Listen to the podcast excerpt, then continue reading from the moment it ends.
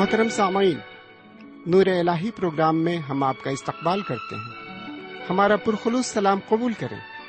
ہمیں یقین ہے آپ بفضل خداون تعالی بخیر و شادمان ہوں گے۔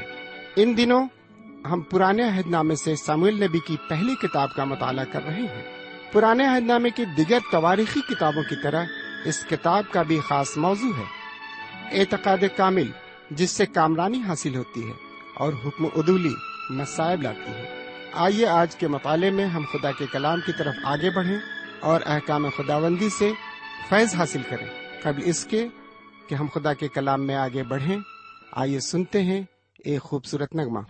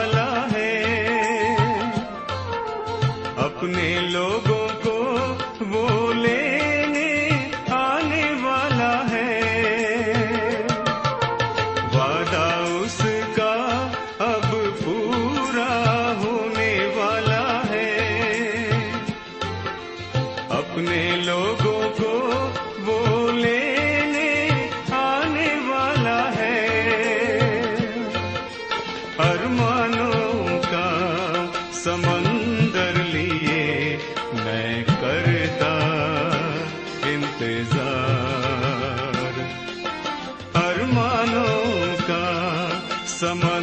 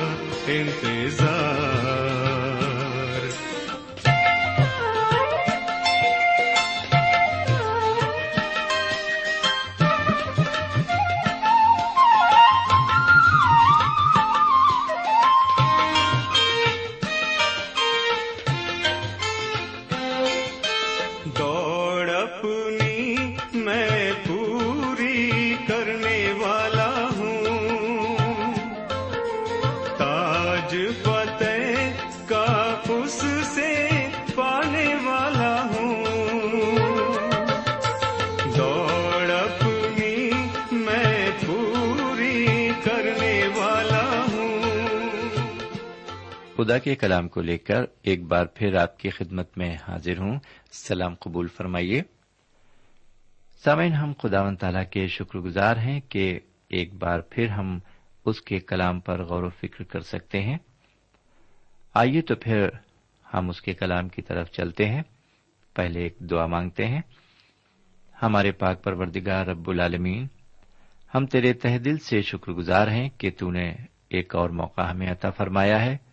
تاکہ ہم تیرے کلام سے نصیحت آمیز باتوں کو سیکھ سکیں اور اس سے اپنی زندگی کو سنوار سکیں۔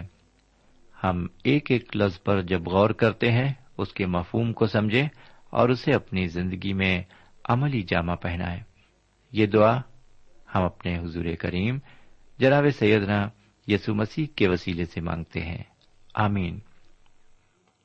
سامین آج ہم آپ کی خدمت میں سویل نبی کی پہلی کتاب کے گیارہویں اور بارہویں باپ کو رکھیں گے۔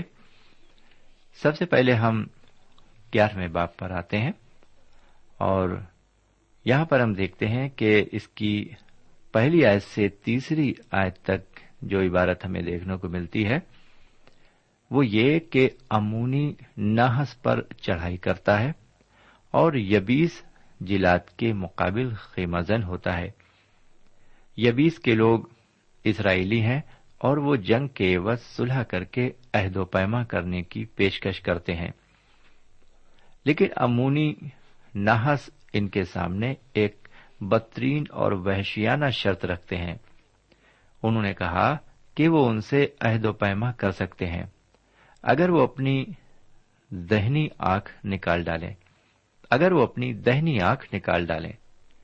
جی ہاں میرے پیارے بھائی بہن انہوں نے ان کی دہنی آنکھ مانگی تاکہ وہ انہیں ذلت کا نشان دے کر سارے اسرائیل کو ذلیل کریں۔ ان کی اس شرط کو سن کر اسرائیلی بزرگوں نے سات دن کی مہلت طلب کی۔ سمن چوتھی آیت سے لے کر ساتویں آیت تک ہم دیکھتے ہیں کہ یبیس کے بزرگوں نے قاصد روانہ کیے جو جا کر سب بنی اسرائیلیوں کی سرحدوں کا دورہ کریں۔ اور امونی نحس کی شرط کے بارے میں لوگوں کو بتائیں۔ یہ قاصد ساؤل کے جبے میں بھی آئے اور لوگوں سے ساری باتیں کہہ سنائیں اور سب سننے والے رونے لگے۔ این اس وقت ساؤل بھی اپنے دو بیلوں کے ساتھ اپنے کھیت سے واپس لوٹ رہا تھا اور اس نے لوگوں کو روتے سنا۔ اس نے ان کے رونے کی وجہ دریافت کی۔ جب ساؤل کو ان کی روداد معلوم ہوئی تو اسی وقت خداوند کی روح اس پر زور سے نازل ہوئی اور اس کا غصہ بھڑک اٹھا۔ اس نے دونوں بیلوں کو ٹکڑے ٹکڑے کاٹ ڈالا اور ان قاصدوں کے ہاتھ ان ٹکڑوں کو اسرائیل کی ساری سرحدوں میں بھیج دیا۔ اس کے ساتھ اس نے قاصدوں سے یہ اعلان کرنے کو بھی کہہ دیا کہ جو کوئی اس کے اور حضرت سیمل کے پیچھے نہیں آئے گا۔ اس کے بیلوں کا یہی حشر ہوگا۔ اس اعلان سے لوگ ڈر گئے اور سب اسرائیلی ایک تن ہو کر خدا کے خوف سے ایک جگہ جمع ہو گئے۔ جو اسرائیلی جمع ہوئے، ان کی تعداد تین لاکھ تھی۔ اور یہودا کے تیس ہزار مرد تھے۔ اس تعداد کو ہم آٹھویں آیت میں مرقوم دیکھتے ہیں۔ بہرکیف۔ اب ہم نویں آیت سے گیارہویں آیت تک عبارت پر آتے ہیں۔ سامن یہاں ہم دیکھتے ہیں کہ بنی اسرائیل ایک تن ہو کر جمع ہوئے۔ ان کے جمع ہونے کے دو اسباب تھے۔ پہلا یہ کہ وہ ساؤل سے ڈر گئے اور دوسرا یہ کہ وہ بنی امونیوں سے بےحد خوف زدہ تھے۔ کیونکہ وہ ان کی دہنی آنکھ کے عوض ان سے عہد و پیما کرنے پر رضامند تھے۔ اس سے کم پر نہیں۔ گیارہویں عہد میں ہم دیکھتے ہیں کہ ساؤل نے لوگوں کے تین غول کیے اور سب اسرائیلیوں نے امونیوں پر حملہ کیا اور انہیں تلوار سے قتل کیا اور امونی اس طرح تتر بتر ہوئے کہ دو آدمی بھی کہیں ایک ساتھ نہ رہے۔ یہاں پر ہم دیکھتے ہیں کہ خداون نے اپنے ممسو اور اپنے نبی کی مدد کی اور انہیں امونیوں پر فتح دلائی اور اسرائیل کو ایک بڑی ذلت سے رہائی دی۔ انہوں نے اس بڑی فتح سے راحت کی سانس لی۔ بارہویں آیت سے تیرہویں آیت تک دیکھیے۔ لکھا ہوا ہے، اور لوگ سیمل سے کہنے لگے کہ کس نے یہ کہا تھا کہ کیا ساؤل ہم پر حکومت کرے گا؟ ان آدمیوں کو لاؤ تاکہ ہم ان کو قتل کریں۔ ساؤل نے کہا، آج کے دن ہرگز کوئی مارا نہیں جائے گا۔ اس لیے کہ خداون نے اسرائیل کو آج کے دن رہائی دی ہے۔ سوئن کچھ لوگ ساؤل کے مخالف تھے، وہ یہ چاہتے تھے کہ ساؤل ان کا بادشاہ مقرر نہ ہو۔ اس لیے انہوں نے ساؤل کے مخالفوں کو راستے سے ہٹانے کی یہ تجویز پیش کی۔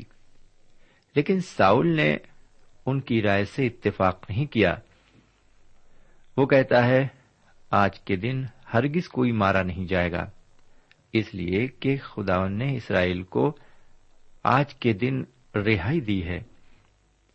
ہم آگے بڑھتے ہیں اور چودہویں اور پندرہویں آیت کو دیکھتے ہیں۔ یہاں لکھا ہوا ہے، بلکہ اس کی تشریح دیکھیں گے۔ سامن اس عبارت میں ہم یہ دیکھتے ہیں کہ اسرائیل نے ساؤل کو اپنا بادشاہ تسلیم کر لیا۔ آپ یہ ضرور کہیں گے کہ ساؤل کے متعلق جو کچھ بھی اس سے پہلے کہا گیا وہ غلط تھا۔ لیکن میں آپ کو ایک بار پھر کہوں گا کہ یہ سچ ہے کہ اس نے اپنی شروعات اچھے ڈھنگ سے ایک بادشاہ کی حیثیت سے کی۔ لیکن ساؤل کی کہانی یہیں پر ختم نہیں ہوتی ہے۔ ساؤل کی کہانی میں آگے بڑھتے ہوئے آپ کو بارہ باب میرے چلتا ہوں۔ اس باب میں آپ دیکھیں گے کہ حضرت سیمل نبی کے اختیارات کس طرح ساؤل کو مل جاتے ہیں؟ اب ہم بارہویں باب میں چلتے ہیں۔ بارہویں باب کی پہلی آیت میں لکھا ہوا ہے، تب سیمل نے سب اسرائیلیوں سے کہا، دیکھ جو کچھ تم نے مجھ سے کہا۔ میں نے تمہاری ایک ایک بات مانی اور ایک بادشاہ تمہارے اوپر ٹھہرایا۔ سمن جناب سیمل نبی کی یہ آخری تقریر ہے۔ وہ ایک عظیم شخص تھے اور اب ساؤل ان کی جگہ مقرر ہوں گے۔ حالانکہ اسرائیلیوں کی یہ خواہش تھی کہ انہیں ایک بادشاہ ملے، کیونکہ وہ خدا کو اپنا مالک نہیں بنانا چاہتے تھے۔ پھر بھی جناب سیمل ان کو برکت دیں گے۔ اگر وہ خدا کے ماتحت ہوں گے اور اس کے آئین کو مانیں گے۔ بہرکیف، ساؤل بنی اسرائیل کا بادشاہ مقرر ہوا ہے اور خداون رب الجلال اسے ہر موقع فراہم کرے گا۔ لیجیے دوسری آیت کو سنیے۔ اور اب دیکھو یہ بادشاہ تمہارے آگے آگے چلتا ہے۔ میں تو بڈھا ہوں اور میرا سر سفید ہو گیا۔ اور دیکھو میرے بیٹے تمہارے ساتھ ہیں۔ میں لڑک پن سے آج تک تمہارے سامنے ہی چلتا رہا ہوں۔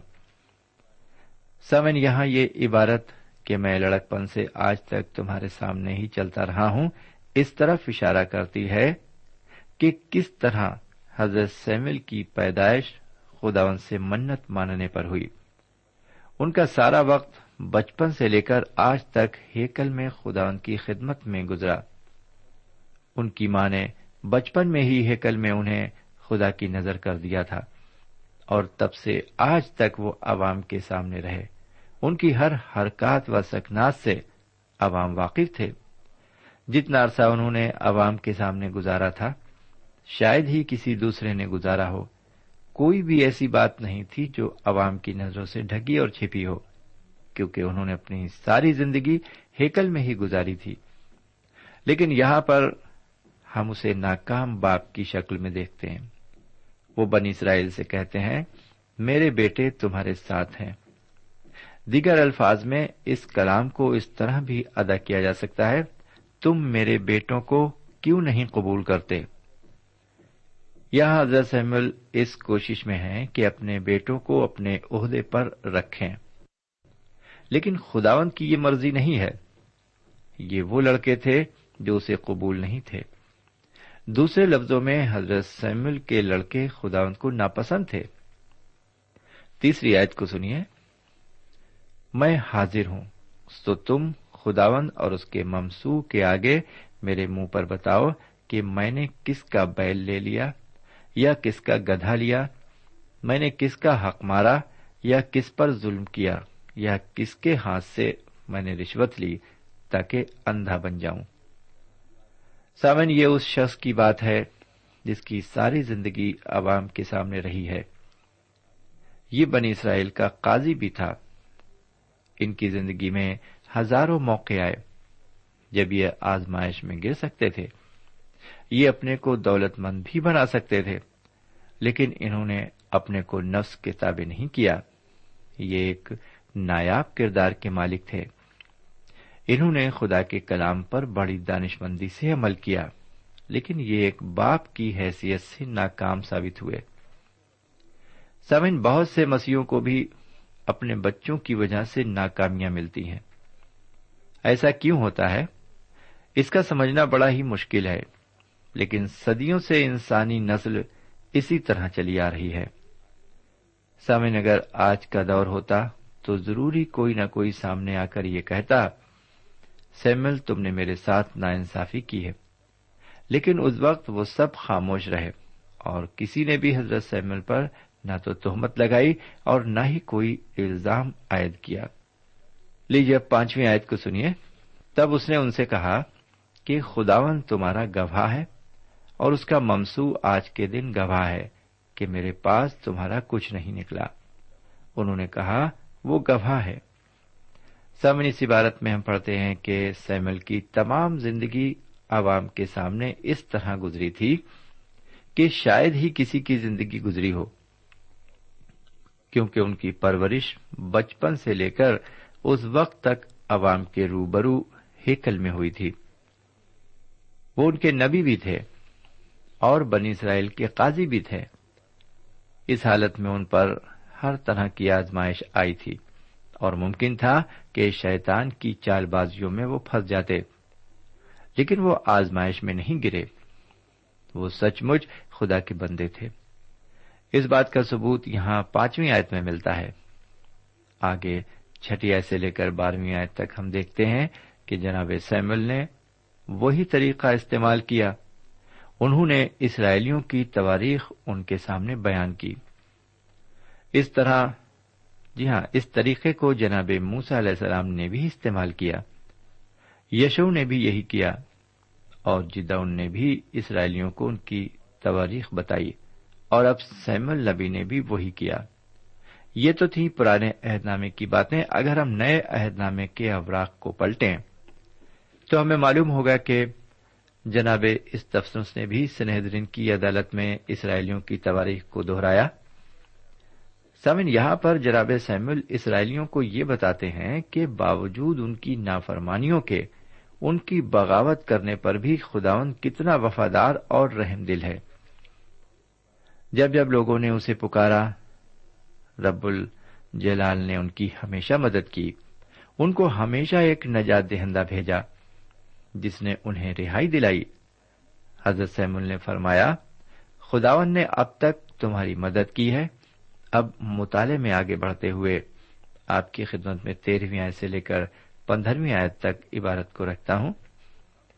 لکھا ہے، سو اب اس بادشاہ کو دیکھو جسے تم نے چن لیا اور جس کے لیے تم نے درخواست کی تھی۔ دیکھو خدا نے تم پر بادشاہ مقرر کر دیا۔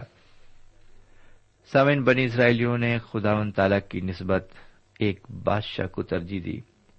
خداون نے ان کے چناؤ کی موافت ایک بادشاہ مقرر کر دیا۔ ساؤل کا چناؤ عوام کا چناؤ تھا۔ یہ چناؤ خداون کو پسند نہیں تھا۔ بہرکیف چودہویں آیت میں لکھا ہے، اگر تم خداون سے ڈرتے اور اس کی پرستش کرتے اور اس کی بات مانتے رہو اور خداون کے حکم سے سرکشی نہ کرو۔ اور تم اور وہ بادشاہ بھی جو تم پر سلطنت کرتا ہے خداون اپنے خدا کے پیرو بنے رہو تو خیر۔ حضرت سیمل پھر آگاہ کر رہے ہیں کہ اگر وہ خداون کی پیروی کریں گے تو خداون انہیں برکت اور سلامتی دے گا۔ اور اگر وہ ایسا نہیں کرتے تو وہ سزاوار ہوں گے۔ بہرکیف۔ ہم سولہویں آیت سے اٹھارہویں آیت تک دیکھتے ہیں کہ اس عبارت میں سیم النبی اسرائیلیوں سے فرماتے ہیں کہ انہوں نے اپنے لیے بادشاہ چن کر خدا سے کتنی بڑی شرارت کی ہے۔ اس کا ثبوت یہ ہوگا کہ جب وہ خداون سے عرض کریں گے تو پانی برسے گا۔ سمین ایلیا نبی ہی اکیلے ایسے نبی نہیں تھے جنہوں نے بارش کے بارے میں پیشن گوئی کی۔ یہاں ہم کتاب مقدس میں دیکھتے ہیں کہ جناب سیمل نے جناب ایلیا نبی سے پہلے بارش اور چمک اور گرج کی پیشن گوئی کی اور وہ پوری ہوئی، جس سے لوگ خوفزدہ ہو گئے۔ میرا خیال ہے کہ خدا و تعالی نے ان کی زندگی پر اپنی مہر کر دی اور پانی برسا کر کہا آمین، جس کا مطلب یہ ہے کہ سیمل نبی خدا کے ایک عظیم نمائندے تھے۔ انیسویں آیت میں مرقوم ہے، اور سب لوگوں نے سیمل سے کہا کہ اپنے خادموں کے لیے خداون اپنے خدا سے دعا کریں کہ ہم مر نہ جائیں، کیونکہ ہم نے اپنے سب گناہوں پر یہ شرارت بھی بڑھا دی کہ اپنے لیے ایک بادشاہ مانگا۔ بہرکیف بیسویں اور اکیسویں آیت میں حضرت سیمل اسرائیلیوں سے فرماتے ہیں، خوف نہ کرو، یہ سب شرارت تو تم نے کی ہے۔ تو بھی خداون کی پیروی سے کنارا کشی نہ کرو، بلکہ اپنے سارے دل سے خداون کی پرستش کرو۔ تم کنارا کشی نہ کرنا، ورنہ باطل چیزوں کی پیروی کرنے لگو گے، جو نہ فائدہ پہنچا سکتی، نہ رہائی دے سکتی ہیں۔ اس لیے کہ وہ سب باطل ہیں۔ سمعین جس طرح حضرت سیمل نے لوگوں سے کہا کہ انہوں نے بڑی شرارت تو کی ہے لیکن وہ خوف نہ کریں، بلکہ اپنے سارے دل سے خداون کی پرستش کریں، کیونکہ خداون رحم دل اور ترس کھانے والا خدا ہے۔ سمعین جب ایک گنہگار بندہ اس کی طرح، اس کی طرف رجوع لاتا ہے اور بھروسہ کر کے اس کی پناہ میں آتا ہے، تو وہ اسے رد نہیں کرتا۔ اس لیے اگر آپ کا ماضی تاریخ ہے، تو آپ بالکل فکر نہ کریں خدا و تعالی نے ہر گنہگار کے لیے ایک نجات دہندہ دیا ہے۔ اور وہ نجات دہندہ اور کوئی نہیں، ہمارے حضور کریم جناب سیدنا یسو مسیح ہیں، جو ہر ایک کو گناہوں سے نجات دے سکتے ہیں۔ ضرورت اس بات کی ہے کہ ہم ان پر کامل ایمان لائیں، تو وہ ہمیں ہمیشہ کی زندگی دیں گے۔ لیکن اگر ہم باطل چیزوں کی پیروی کریں گے، تو ہمیں کچھ بھی حاصل نہ ہوگا، سوائے اس کے کہ ہم ہلاکت کی راہ پر اور آگے بڑھتے چلے جائیں گے۔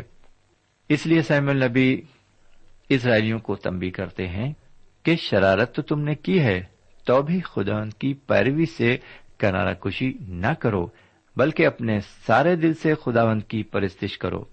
بائیسویں آیت میں لکھا ہے، کیونکہ خداون اپنے بڑے نام کے باعث اپنے لوگوں کو ترک نہیں کرے گا۔ اس لیے کہ خداون کو یہی پسند آیا کہ تم کو اپنی قوم بنائے۔ سامن یہ عبارت بہت ہی شاندار عبارت ہے۔ کیا آپ نے اس کا نام لیا ہے؟ کیا آپ نے اس پر بھروسہ کیا ہے؟ کیا آپ اسے اپنا نجات دہندہ قبول کرتے ہیں؟ آپ یقین رکھیں، وہ آپ کو ترک ہرگز نہیں کرے گا۔ آئیے ذرا دیکھیں کہ ابرانیوں کے خط کا تحریر کرنے والا اپنے خط کے تیرہویں باپ کی پانچویں آیت میں کیا لکھتا ہے؟ لکھا ہوا ہے، زر کی دوستی سے خالی رہو۔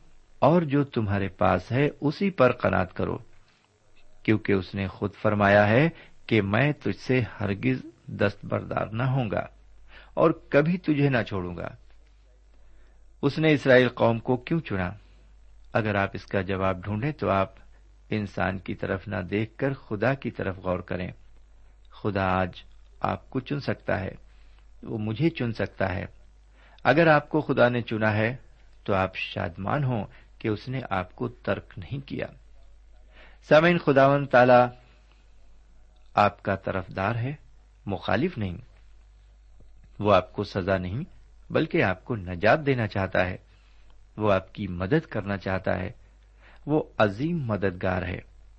اور آپ کا نجات دہندہ بھی ہے۔ اور وہ آخر تک آپ کی مدد کرتا ہے۔ سوین تیسویں آیت میں جناب سیمل فرماتے ہیں، اب رہا میں سو خدا نہ کرے کہ تمہارے لیے دعا کرنے سے باز آ کر خداون کا گنہگار ٹھہروں، بلکہ میں وہی راہ جو اچھی اور سیدھی ہے تم کو بتاؤں گا۔ سامعین، بہت سے لوگوں کو خدا نے بخشش عطا فرمائی ہے، اور یہ بخشش دعا کی بخشش ہے۔ ایک مسیح مومن ہونے کی وجہ سے یہ ہمیں امتیازی حق بخشا گیا ہے کہ ہم سب کے لیے خواہ ہم انہیں جانتے ہوں یا نہ جانتے ہوں، ان کی سلامتی کے لیے دعا کرتے رہیں۔ یہاں پر جناب سیمل فرماتے ہیں، خدا نہ کرے کہ تمہارے لیے دعا کرنے سے باز آ کر خداون کا گنہگار ٹھہروں۔ خدا نہ کرے کہ تمہارے لیے دعا کرنے سے باز آ کر خداون کا گنہگار ٹھہروں۔ میرے پیارے بھائی بہن اور میرے پیارے بزرگ یہ ہمارا فرض ہے کہ بلا امتیاز ہم ایک دوسرے کی فلاح و بہبود کے لیے دعا کریں۔ اگر ایسا نہیں کرتے تو خداون کے گنہگار ٹھہرتے ہیں۔ دوسرا فرض ہم مومنوں پر اور عائد ہوتا ہے۔ وہ فرض یہ ہے کہ اچھی اور سیدھی راہ چلنے کی ہم تعلیم بھی دیں۔ جیسا کہ سیمل نبی فرماتے ہیں، میں وہی راہ جو اچھی اور سیدھی ہے تم کو بتاؤں۔ اب مطالعے کو آگے بڑھاتے ہوئے اور اس باپ کی آخری دو آیتوں کو آپ کے سامنے پیش کرنا چاہتے ہیں۔ سامع جناب سیمل نبی نے اس عبارت کے ذریعے بنی اسرائیلیوں کو سخت تاکید کی ہے اور انہیں آگاہ کیا ہے۔ لکھا ہے، فقط اتنا ہو کہ تم خداون سے ڈرو اور اپنے سارے دل اور سچائی سے اس کی عبادت کرو، کیونکہ سوچو کہ اس نے تمہارے لیے کیسے بڑے کام کیے ہیں۔ پر اگر تم ابھی بھی شرارت ہی کرتے جاؤ، تو تم اور تمہارا بادشاہ دونوں کے دونوں نابود کر دیے جاؤ گے۔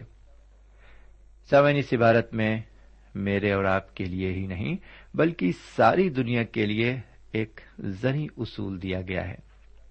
اگر ہم خدا سے دور رہ کر زندگی گزاریں گے تو ہم نابود کر دیے جائیں گے۔ اگر قومیں خدا سے دور رہیں گی اور اس کی توہین کریں گی تو وہ بھی نیز تو نابود ہو جائیں گی۔ تواریخ اس بات کی شاہد ہے کہ ہزاروں قوموں کی ولادت ہوئی اور وہ سفید ہستی سے مٹ گئیں۔ جس کی وجہ یہ تھی کہ انہوں نے خداون کی پیروی سچے دل سے نہیں کی۔ کاش کے خداون تعالی ہمیں توفیق عطا فرمائے۔ کہ ہم اپنے سارے دل اور سچائی سے خالق دو جہاں کی عبادت کریں۔ خدا ہمیں ہدایت فرمائے، آمین۔ سامعین، ہمیں یقین ہے کہ آج کے مطالعے کے ذریعے آپ کو روحانی فیض حاصل ہوا ہے۔ سو آج بھی میری آپ سے یہی درخواست ہے اور درخواست یہی ہے کہ ایک خط آپ مجھے ضرور پوسٹ کریں۔